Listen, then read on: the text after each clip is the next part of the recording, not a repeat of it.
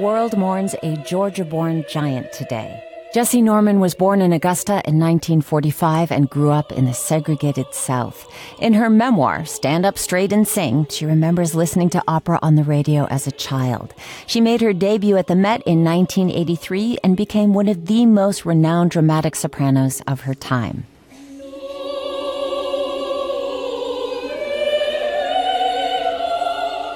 We're listening to her 1987 performance as Madame Lidoine in Poulenc's Dialogue des Carmélites. The five time Grammy winner, Kennedy Center awardee, and National Medal of Arts winner spoke to Brenda Durant for the GPB series Where I'm From in 2014 about growing up in Augusta. My parents tell me that I started to sing about the same time that I started to speak. So I don't have any memory of not trying to sing. So, of course, that would have begun in the church because I would have started to sing in the church long before I started school. And by the time I was five years old and in first grade, we had what we used to call devotional periods at the beginning of the school day. And so there was always music, and there was always someone reciting a poem or something.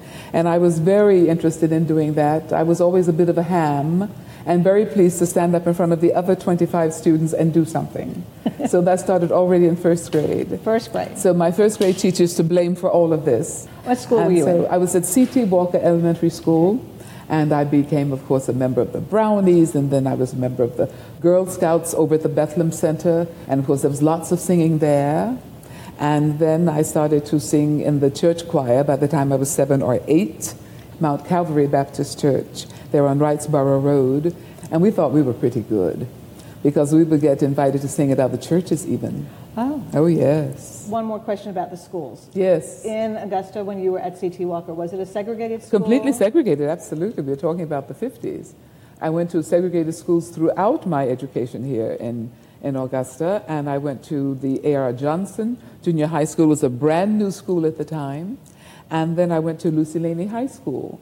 And throughout my education here, I, I know that we were all fortunate to have teachers that were interested in us, that wanted us to do well, and pushed us further than we thought we could go. It was almost like being in what we would call a private school because we were segregated in the community, segregated socially, politically, but we had people near us that counted on us to do well.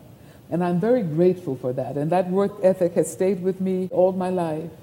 And it's the reason that I show up perhaps a bit too early for rehearsals. And I'm there because that's the way I started doing things as a Girl Scout. I can't imagine that the parents of my generation would have allowed the study of the humanities, the study of the arts to leave public school education. They simply would not have put up with it. Yeah. They understood too well the importance of a child performing in a band or performing in a choir. And it didn't mean that you could sing very well or that you could play the instrument very well. It was the experience of being and interacting with your peers and understanding how to be a part of a group. We'll leave you with Norman performing When I Am Laid in Earth, known as Dido's Lament from Henry Purcell's Dido and Aeneas. Thanks for listening. We'll be back with more of On Second Thought tomorrow at 9 or anytime with the On Second Thought podcast.